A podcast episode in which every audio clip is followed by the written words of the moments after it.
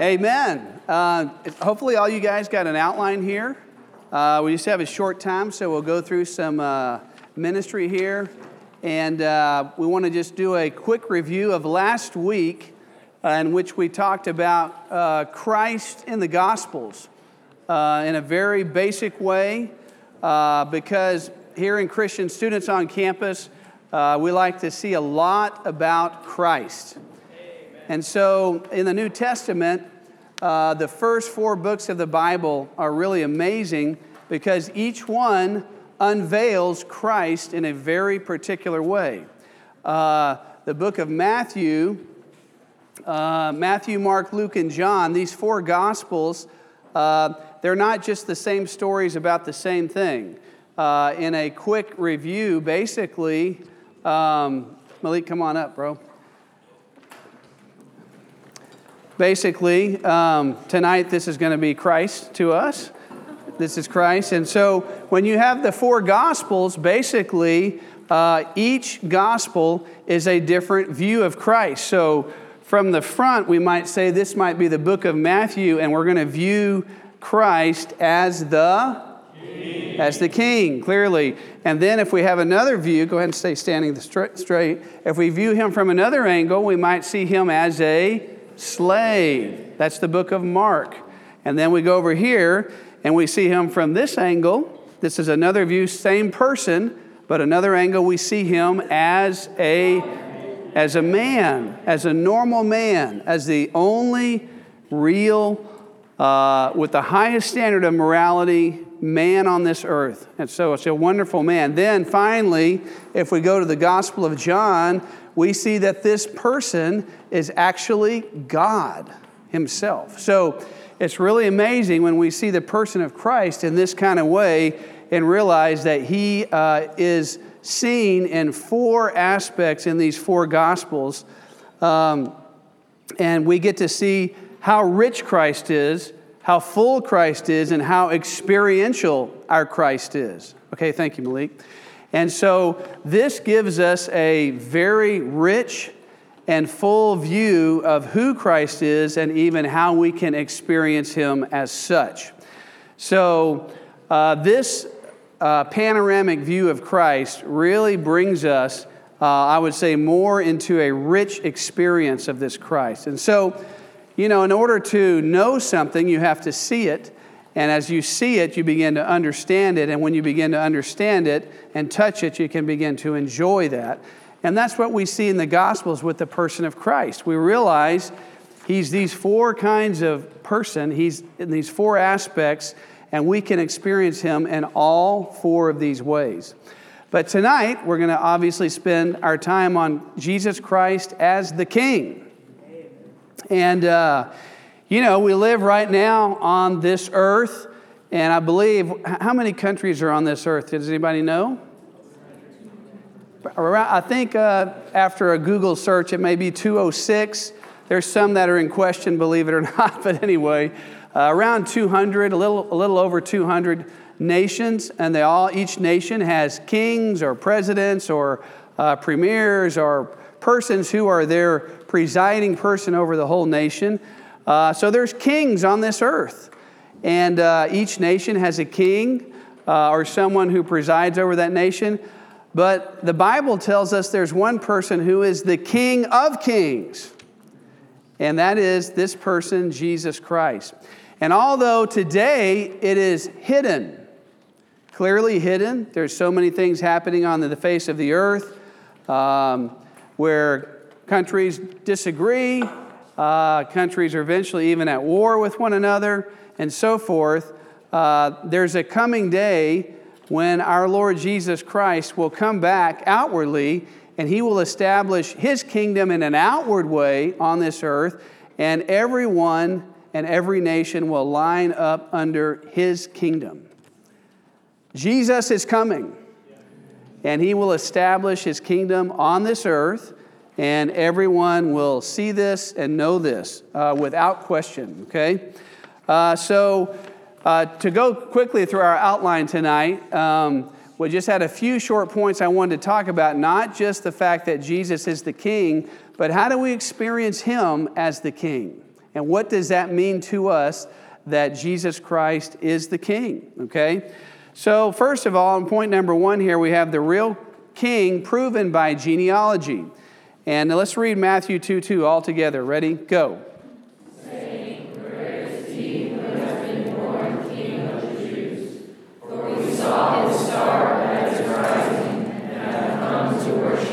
Course, this is the Magi who were seeking the Christ after he was born. They saw the star and they followed it to the place where they found the king. And eventually they found little baby Jesus, who they realized was extremely significant, uh, as indicated by the star and its demarcation. Uh, but they said clearly here in this question, who, where is he who has been born? And then they entitle him King of the Jews. So their concept and realization at that time was this person born was the king of the Jews. Of course, we realize this person who's king of the Jews, actually, you'll see at the end of the outline there in point number five, I have a couple of places mentioned in Revelation where it says he's king of kings and lord of lords. So this little baby eventually uh, grew up in a normal way as a man. But what's amazing is if you study the book of Matthew, you realize there's a uh, detailed genealogy to show us the antecedents of his kingship so that there's a proper line. Um, one of the most important things in any country was determining who's the king. Who's the king? And of course, there's movies and books about uh, these kinds of stories uh, all through history where people were wondering who's the rightful heir, who's the real king, who's the bloodline. Well, the book of Matthew begins with a genealogy to show us who the real king is, and that is the, the Lord Jesus Christ. He is the king. And it is, in fact, true. He is the king of the Jews, but he's not only the king of the Jews, actually, in, in reality, he's the king of the universe. And he's the king of all people on the earth. But today, that is something that's hidden. And I actually just recently got back from Israel myself. I was there for about two weeks and very interesting uh, in Israel, um, talking to the Jews and talking to uh, this group of people who are also very, I would say, aggressively waiting for the coming of their king. And uh, they, they are ready and awaiting, of course, uh, they are waiting the coming Messiah, uh, and they are looking for him. And so they, they know that he's coming. The scripture has showed them that he's coming, and they are very, I would say, actively waiting. That's kind of an active passive verb. Uh, they are looking for Christ to come back. They're looking for the Messiah to come back and to establish his earthly kingdom on the earth.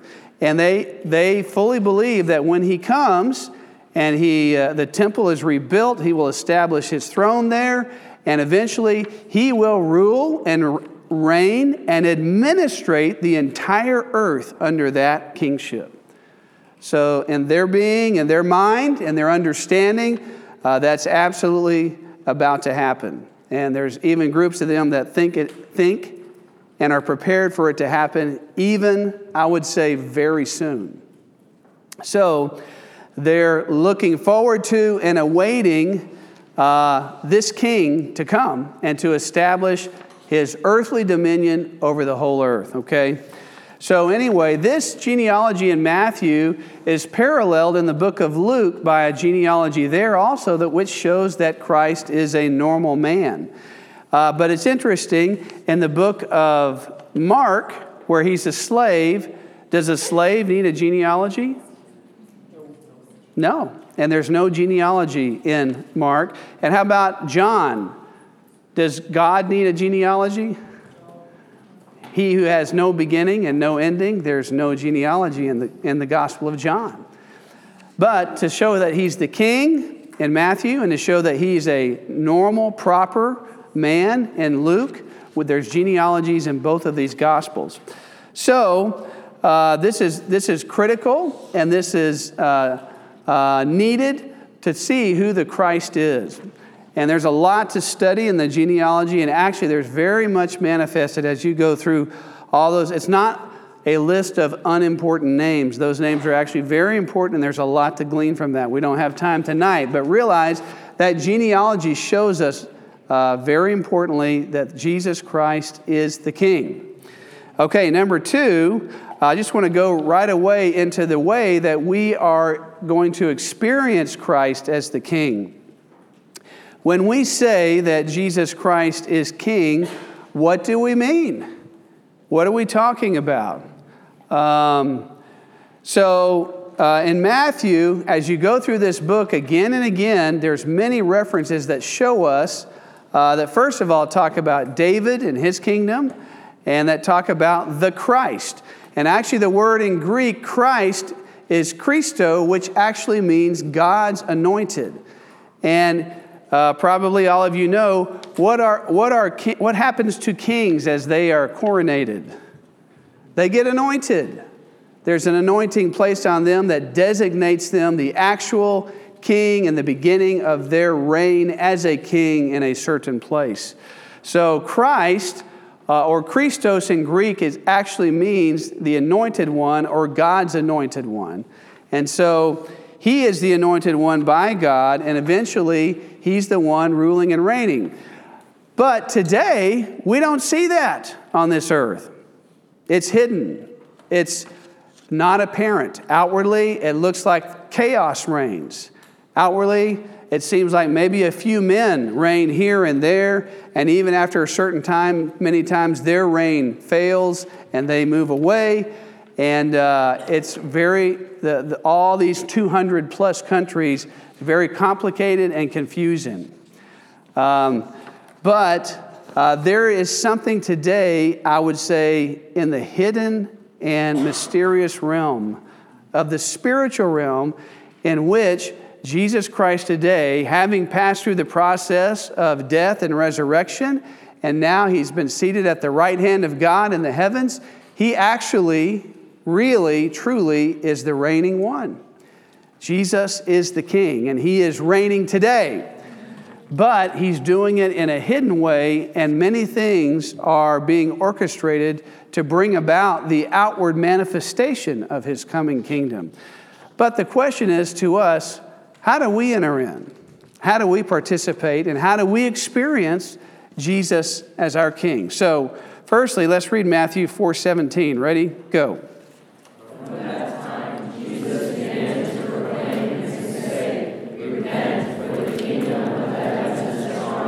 Okay, you should circle that word repent. Repent. And this is repeated in the book of Matthew. This word repent uh, the basic thought of this word is to just have a turn or a change in mind. That's what the word repent means, just to have a turn. Repent. Uh, so, this word means that you're going one direction, and then when you repent, you just turn around and you go another direction. So, the Lord says here, repent, for the kingdom of the heavens has drawn near. Uh, this is the Lord's this is the Lord's kingdom, and uh, we don't have time to get into all the details, but basically, the kingdom of the heavens is a subset of the kingdom of God. And the kingdom of the heavens is something, it's a realm in which Christ is ruling and reigning today, hiddenly in the hearts of men for this age, in the church age. And in the next age, the kingdom age, he will come back and rule and reign openly and manifested way for 1,000 years. These two sections of time, the church age now and the, the next age, the age of the millennial kingdom for 1,000 years, in which Christ will set up his throne in Jerusalem and he will rule and reign even in an earthly way, and everyone will see these two sections of time are the kingdom of the heavens. So, this is what the Lord is talking about. We can get into these details much more later. There is a little commentary I left you on the back. We won't read it together, but later tonight, uh, maybe after you leave or before you leave, you can read it. It won't take you long, but it puts this together very well. Uh, but anyway, the way we enter, the way we begin to enter is just by repenting. Whatever way we're going, whatever direction we're traveling, we just repent. That means we have a turn, and our turn is towards the person of Christ. Okay, we turn to Him. That's a, that's a real secret, okay? Uh, then Matthew 6:33, let's read this verse all together. Ready? Go.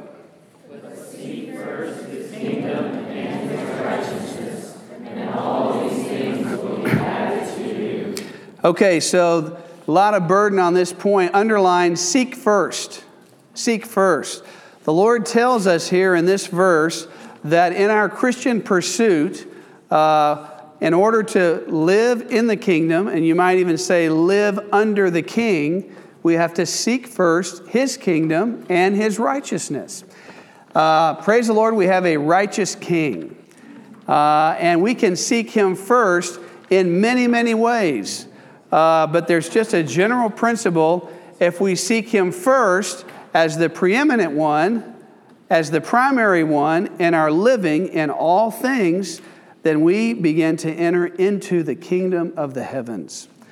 So, very practically, college student, 2018, UT, walking across campus, wearing your burnt orange and your flip flops, and uh, how do you live in the kingdom? How do we live? How do we live under the rule and reign of Christ? Well, firstly, Christ is living in us, and He's real and living, and He's, I would say, He's always speaking. So to seek first the kingdom is to know the Lord's inward speaking. He's a living God, He's a speaking God, and once you've opened to Him and received Him, He's living in you and He's speaking to you concerning all things.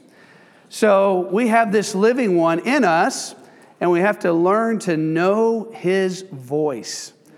So to seek first the kingdom is to learn to listen to the Lord and to listen to His voice in a very particular way. Okay? There are many things to say about what it means to seek first His kingdom. Um, To seek first his kingdom is to seek first the things in the kingdom that he cares about. He cares about the other members in his kingdom. So to seek first his kingdom is to care for the members in his kingdom. There's members. Um, are citizens. In a kingdom, there's citizens that have rights and responsibilities.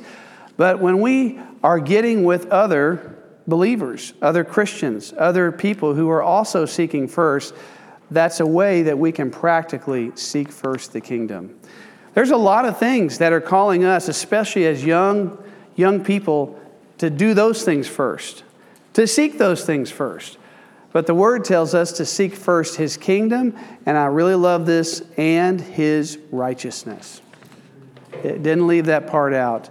So to be righteous is to be a person who's right with God and right with man. And his righteousness actually is to be right in all things and matters. It's not a small thing. So to live in this reality, we have to be people who are filled with him. That's why I enjoyed our our little song tonight fill my spirit up. We need to be filled up, right? Otherwise, there's no way we can live out uh, seeking first the kingdom.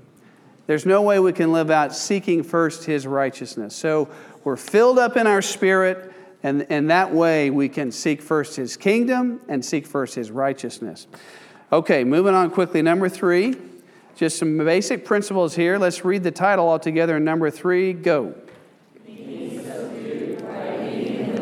Okay, let's go with Matthew 4 4. Read it.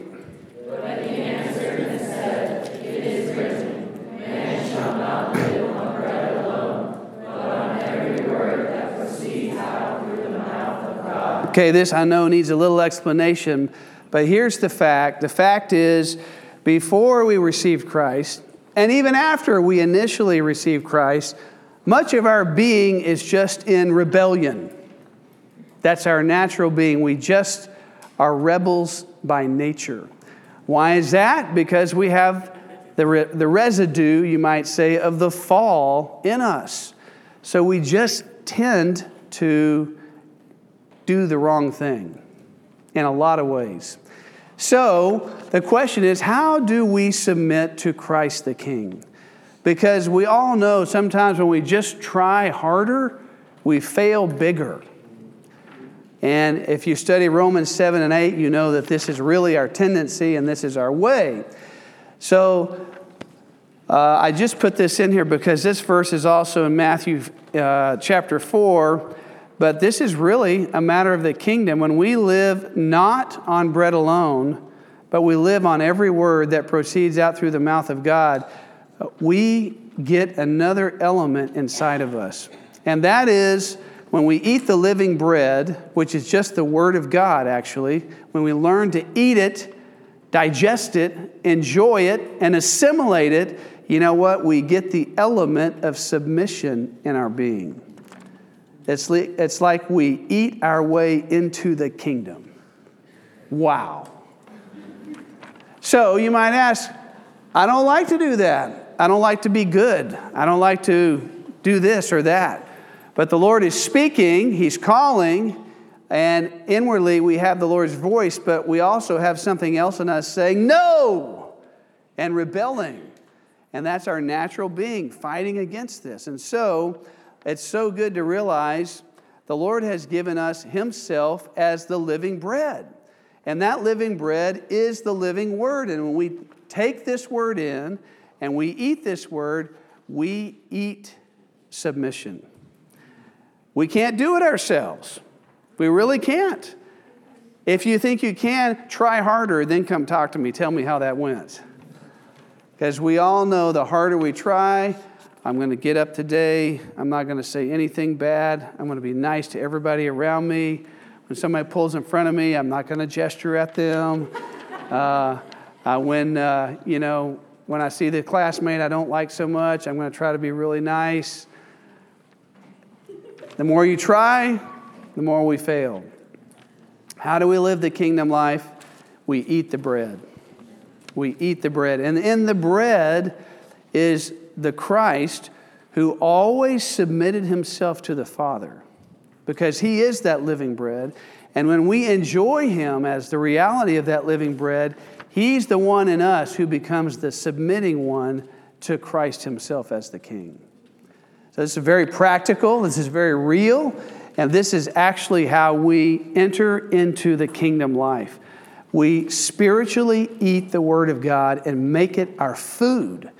And when we ingest it, when we take it in, and we enjoy it and assimilate it, it becomes the submitting one in us. It's a reality. It's amazing. Okay? All right, moving on quickly here. Number four. Let's read it. Go. Okay, let's read these two verses here three and eight. We could have picked many, but we just picked two. Let's do both. Ready? Go.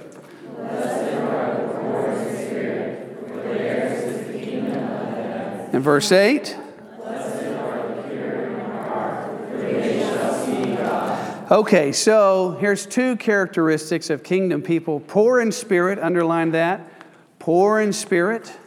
What does that mean? That just means you're a poor college student, you don't have any money? No. That means that you are someone who is all the time emptied, all the time opening yourself, all the time hungry for spiritual reality. Uh, the opposite of poor in spirit is the I know disease. I know that. I heard that before. Yeah, I heard that a long time ago. I heard somebody tell me that. Yeah, I know that. That's called the I know disease. Somebody who thinks they know everything. That's the opposite of being poor in spirit. To be poor in spirit is you wake up, Lord Jesus, I need you in a fresh way again today. Lord Jesus, fill me today. Lord, I empty out everything. Even the good experiences I had yesterday, I empty those out too. Lord, I am desperately seeking you in a fresh way today. So, this kind of freshness, this kind of hunger, this kind of emptiness and openness is what it means to be poor in spirit. Okay? This is a kingdom person. Then, secondly, blessed are the pure in heart, for they shall see God. To be pure in heart means you just have one aim, one goal, and that's just God Himself.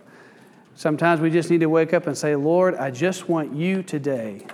I want you to be my focus. I want you to be my aim. I give my heart to you, and I want my eyes set on you all day long.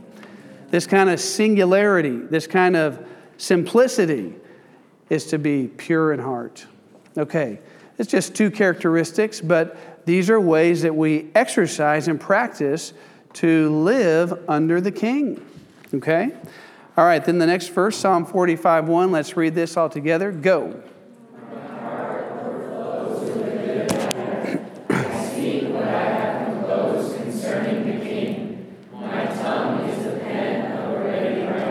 Yeah, I love this. Underline, I speak what I have composed concerning the king. Some versions use the word, I speak what I have composed touching the king. So in the morning, when we open up and come to the Lord, we like to touch him. We like to get involved with him. And as we touch him, then our heart begins to overflow. There's something sweet. There's something real. There's something living. There's something, I would even say, bubbling over and when we touch the king, we can share that with other people. Especially on a college campus, there's no better place in the whole universe than to spend a few minutes with the Lord in the morning and touch the king, and then have your heart in a bubbling situation. And then when you get with people on the campus, your friends, your classmates, and so forth, something of Christ can just flow out. And this is the reality of living in the kingdom. Uh, we're not here forcing anybody to do anything, but as we touch the King, as you enjoy Him, uh, you speak about it. Whatever you enjoy, you generally talk about that with other people, whatever it is. Guys, sports, um, girls, sports too, okay, sports. Uh, that's true, it can be sports. Uh, I have four females, and so we talk about a lot of things at the dinner table hair, nails, clothes, uh, fashion. Uh, the list goes on and on and on. Sports. Uh, sports, also, that's true. And there's many things that we talk about. But whatever you enjoy, you're going to speak about. So when we touch Christ as the King, guess what? We'll speak about Him. And so this is a normal living in the kingdom touching the king, enjoying the king, and overflowing the king. Speaking of four, so this is a great verse to talk about this matter of the living in the kingdom, okay? Uh, and now, finally, here, um, you know, the Lord today is raising up a group of people who are living in the reality of the kingdom today. It's very hidden. And not everyone who has received him is doing this, but some are. Some are exercising this way, to live this way, to have their being under the throne. And to those people, their heart is the domain. You know, when you have a kingdom, there's a king and a dumb. And we want our heart to be the dumb. D O M, not D U M B not dumb and dumber, but the domain of Christ. So as we are under Him, as we're enjoying Him, as we're receiving Him, you know what? He's there making our heart His home, His dwelling place, and even His kingdom. Okay? Ephesians 3:17 says that Christ may make his home in your hearts through faith. Okay? So this home becomes God's dwelling place and even his kingdom. So it's hidden today. It's very hidden. But don't be deceived. The hidden things will become manifested. The things done in darkness will all be manifested. Young people, don't be deceived. Just because things are done in darkness or things are, you think crooks are getting away. Listen, there's a time coming when everything is going to be manifested. Everything will be manifested. Even the verse says, shouted from the housetops. So the things done in secret, the things done in darkness, everything in Christ's kingdom will be manifested and brought under his righteousness and his ruling, and the whole earth there will be Christ as king. Wow. Then at that point, the question is have we spent our lives being under his ruling and reigning? The enemy would like to lie to us, deceive us, and think, well, we can do anything we want to, especially if we do it in cover of darkness or hiddenness, as if no one is watching. Well, there's another thing in the book of Revelation where Christ, as the Spirit, is called the sevenfold Spirit, and he has seven eyes. And those seven eyes are watching everything. I'm not saying this to scare you, I'm just telling you the truth. He sees everything, and when he brings in his kingdom in righteousness, the Lord will bring and make everything right. Everything. So today, there's a call for us to live in the kingdom realm and to live under Christ the King and to listen to his voice and to take care of his righteousness and to fulfill all manner of righteousness by enjoying Christ the King. So, this king is going to have a final victory. And today, you know, the, the one of the things um, people say that are so sure are death and taxes, right? That will never end. Actually, they'll both end. When the Lord Jesus comes back, he's going to throw death into the lake of fire, and taxes will be over with because Jesus Christ will set up his kingdom. And you know what Jesus Christ is? He's a giver. He's not a taker, he's a giver. So, this is the opposite of what, the Lord does. When He establishes His kingdom, He loves to give Himself as life. So, in the final victory at the end of the Bible, we see that the Lord Jesus will establish His kingdom, uh, and there will be a new heavens and a new earth. It won't just touch the matter of the earth, actually, even the heavens will be changed. The whole universe will go through a radical change when the Lord Jesus establishes his kingdom in totality and fullness at the end of the thousand years. So we have to be impressed. The Lord Jesus is coming, and today we want to be under his rule and reign. We like to live according to Christ and also live according to his righteousness. And we like to be people who are kingdom people, citizens of the kingdom, enjoying him, touching him, receiving him, eating the word so that we can submit to him. I myself, even this week, I had a big failure. One night I was like, okay, I'm sharing the message Thursday night. I'm going to have a really good week. Oh, Lord Jesus. And one of the nights I just blew it. One of my kids was so angry with me, they were ready to shoot me. And then looking back on it, I was thinking, you know what? I probably deserve to get shot. I was angry with her. She was angry with me. We had an exchange of words. It was um, intense, to say the least, and I reacted in a not so good way. But praise the Lord, you know, the King has given us a supply even for our failures, right? And the next morning I said, Lord Jesus, I'm sorry. I repent. I return. I come back to you. And I had to go see my daughter before she ran out the door to school and said, Baby, I love you. I'm sorry. I was a jerk and I yelled at you. And, and so, anyway, we were made right. And so, you know, the Lord, He wants us to live in the kingdom life. And so this is a this is a real thing. The Lord wants a expression on this earth, and we didn't talk much about it, but where is the main enemy today? It's actually in ourself. Our self is the main enemy. Now, the devil is real.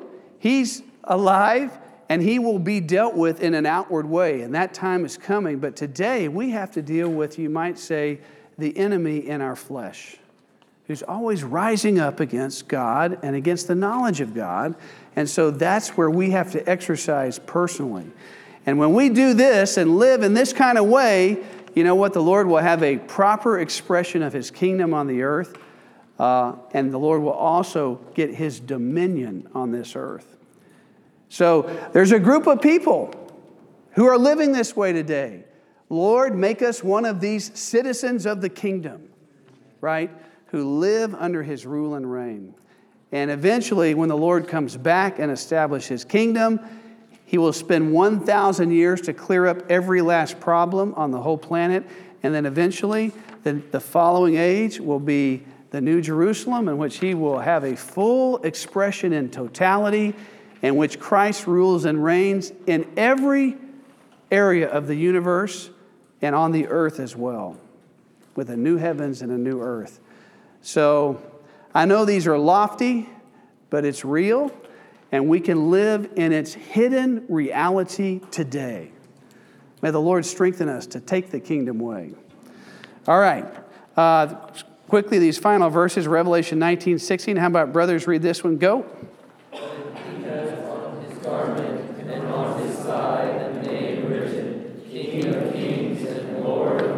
Sister, 17, 14, go.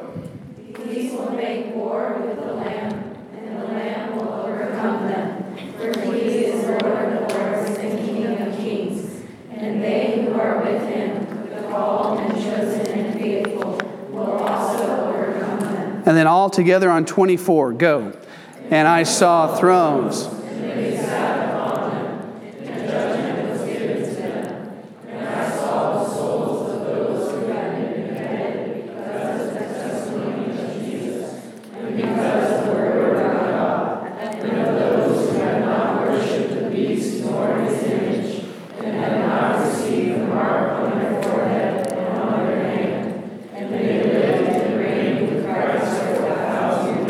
Yeah, so finally the Lord will get his victory. Uh, he will have those, uh, the Revelation, the book of Revelation calls overcomers. And these overcomers live and reign with Christ for a thousand years. And then eventually, all of humanity who had fallen away but are still believers, they will get brought also into the kingdom of Christ. And the final age in which the New Jerusalem is brought in will be a realm of total victory, and the enemy will suffer total defeat. Satan will be crushed. Jesus is Lord, and he will reign forever and ever. Amen. Amen. Okay, we could say a lot more. Uh, maybe you can read this section in a few minutes. But before we do that, how about we just have some general overflow? Anybody would like to share or comment on anything that got shared tonight? We'll just open the floor, and uh, any of you can talk about this matter of Jesus Christ being the King. Praise the Lord.